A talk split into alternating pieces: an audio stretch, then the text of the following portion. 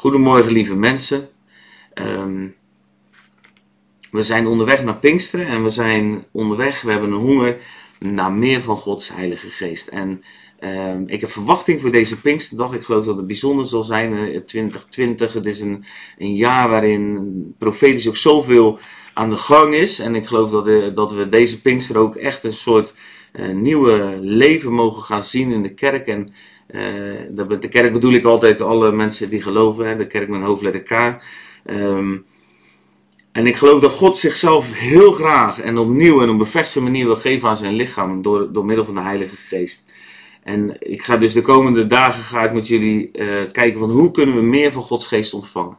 Gisteren heb ik het gehad over overgave. Eigenlijk als je dat filmpje niet gezien hebt, is het denk ik belangrijk dat je dat nog even kijkt, omdat uh, dat ook alles te maken heeft met uh, waar we het vandaag over gaan hebben, namelijk gemeenschap hebben met de Heilige Geest. Zonder overgave geen gemeenschap. Je moet jezelf kunnen overgeven aan Hem om ook die gemeenschap te beleven. Dus als het goed is, komt er altijd zo'n i'tje hier ergens. En dan kan je ook dat filmpje eventueel eerst nog even kijken als je die nog niet gezien hebt. Dat wil ik je aanraden, want gemeenschap is de vrucht van overgave. 2 Korinthe 13, vers 13 staat deze tekst. En die tekst, als je in de traditionele kerk bent opgegroeid, heb je die tekst vast wel eens uh, gehoord. Want dat is altijd de, de zegen die je meekrijgt. Of niet altijd meekrijgt, maar een van de zegens die je meekrijgt als de dienst afgelopen is. En die gaat zo. De genade van de Heer Jezus Christus, de liefde van God en de gemeenschap van de Heilige Geest zijn met u allen. Amen. 2 Korinthe 13, vers 13. En ik weet nog wel even tussendoor toen ik in de traditionele kerk zat. En ik hou van de traditionele kerk. Ik geloof ook echt als God opwekking gaat geven. Dat juist de traditionele kerk waar het woord zo krachtig aanwezig is. Een enorme uh, plek van opwekking zal zijn. Dat God daar ook juist, hè, waar nog ontzag is voor God. En waar het woord van God echt uh, nou ja, wordt gegeten en gedronken zou je kunnen zeggen. Dat als de Heilige Geest daarbij komt, dan komt dat in één keer tot leven. En wij verlangen daarna, we willen ook altijd dienen in de traditionele kerken. En ik vind dat heel mooi als ik wel eens spreek ook in een traditionele kerk.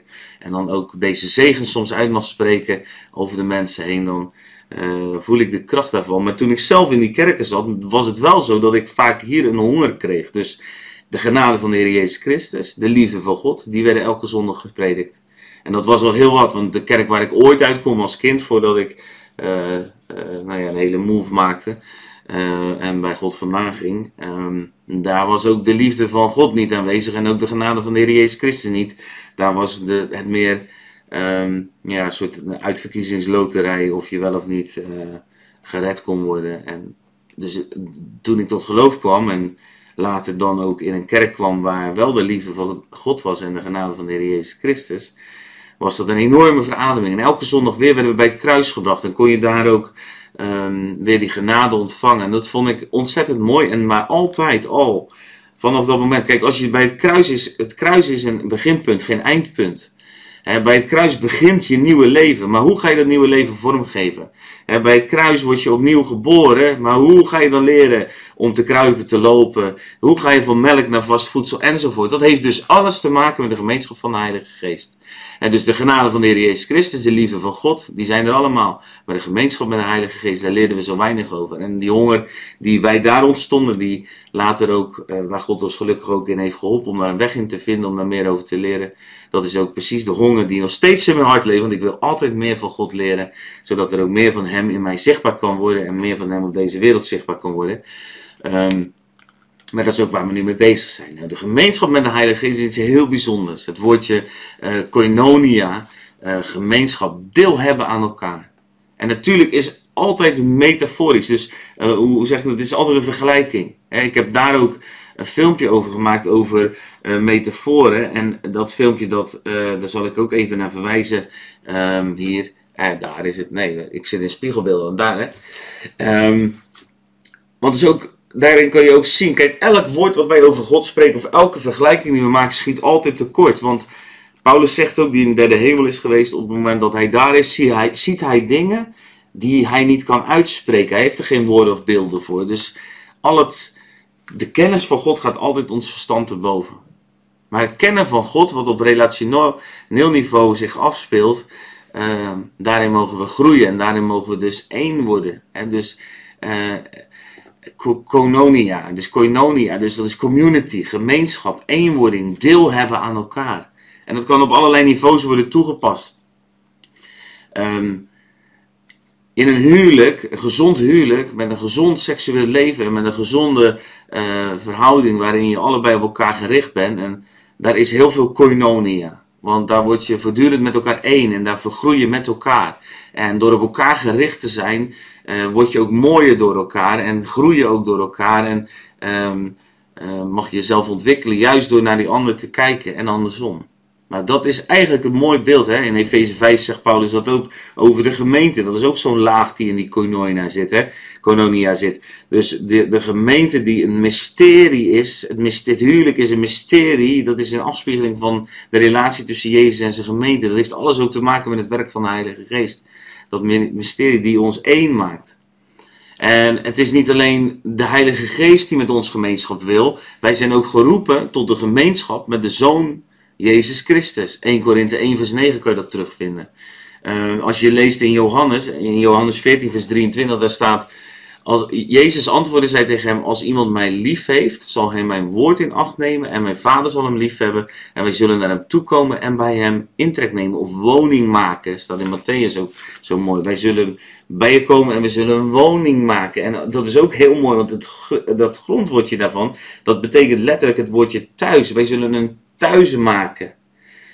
daarom zijn wij ook nooit thuis in deze wereld, maar in Hem zijn wij thuis. Ons thuis bevindt zich in ons, in ons innerlijk, in God. We zijn met Christus verborgen in God. Dit gaat allemaal over gemeenschap. We hebben deel aan Hem en Hij heeft deel aan ons.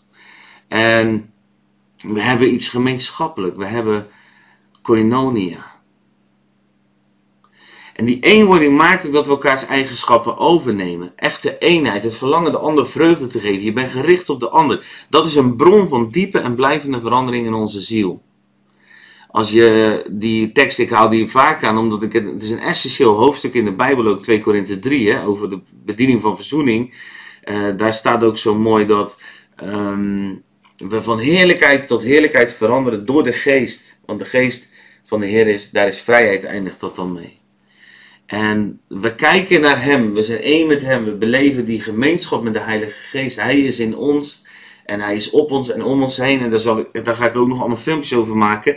Maar zijn aanwezigheid in ons leven maakt dat we zo één met Hem worden en dat we daardoor steeds meer op Hem gaan lijken. Van heerlijkheid tot heerlijkheid mogen wij groeien. En net als in iedere relatie kent dat zijn up en downs. En die up en downs liggen nooit bij God, want God is stabiel en die is altijd dezelfde. En heeft altijd open armen en open hart om ons aan zijn hart te brengen. Maar die ups en downs die liggen vaak aan onze kant. En uh, vaak, dat zie je natuurlijk in elke relatie. Ook, dat zie ik ook in mijn relatie met, met Michelle. Uh, door de 23 jaar dat we samen getrouwd zijn heen en, en de jaren daarvoor. Uh, daar zitten ups en downs in. En die liggen vaak aan het feit dat je soms beschadigd raakt. Of dat er dingen gebeuren waardoor je eigenlijk die gemeenschap een soort stop zet. En juist om die gemeenschap te herstellen. En ik heb dat. En gemeenschap gaat verder dan, dan geslachtsgemeenschap. Geslachtsgemeenschap is maar een beeld. Het is natuurlijk wel een prachtig beeld. Van hoe één iets kan worden. Dat gaat over lichamelijke eenwording. En, en, de, en de extase en de verrukking die daar ook bij hoort. En um, wij zijn natuurlijk in onze wereld vaak zo uh, negatief geprogrammeerd als het gaat over seksualiteit. De vijand, de duivel, heeft zoveel invloed in dat gebied dat we dat bijna niet meer durven toepassen op dingen. Maar seksualiteit is gewoon heilig. Het is door God ontwikkeld. God heeft het bedacht. God maakte Adam en Eva en bedacht erbij dat, ze, dat het heel leuk zou zijn als ze ook seks zouden hebben. En dat vergeten we wel eens, omdat de wereld vol is met onreinheid en, en smerigheid.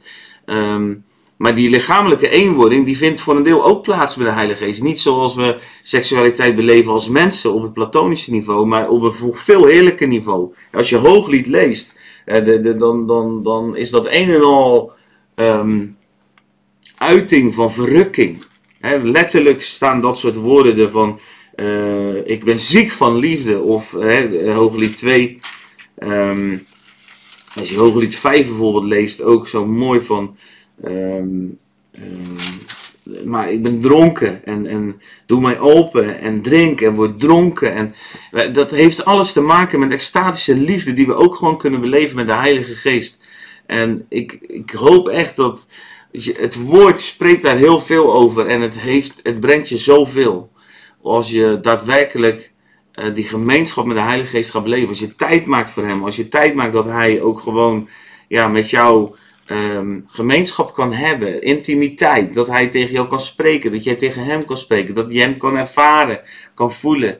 Ik geloof zo dat God daar zo naar verlangt. En wij, het zijn geen holle frasen, het zijn geen, uh, bedoel je holle frasen, het zijn geen betekenisloze uitdrukkingen.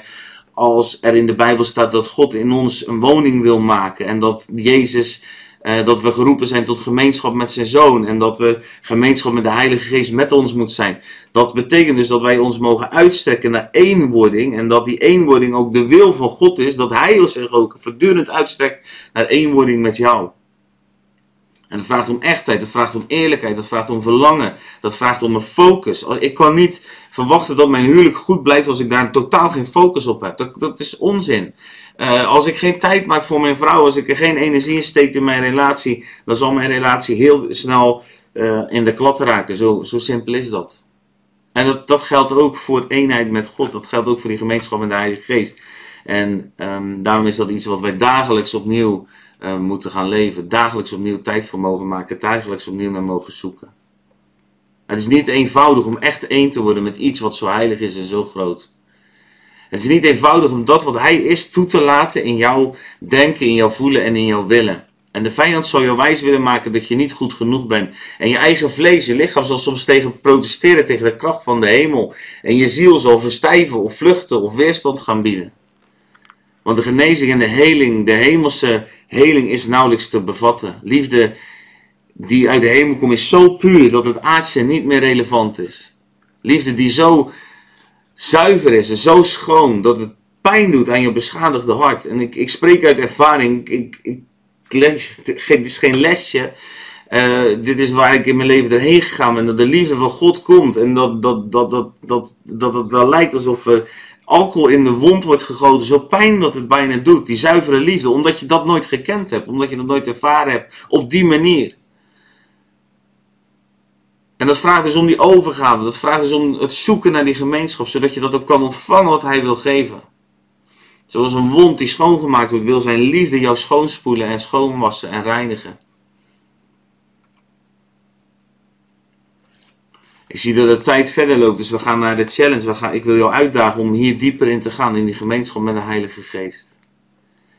En we gaan een simpel gebed weer bidden. Gewoon om Gods Heilige Geest. En ik wil je vragen om dat hardop te doen. Om meer eenheid tussen jou, de Vader, de Zoon en de Heilige Geest. Gemeenschap. Dat we.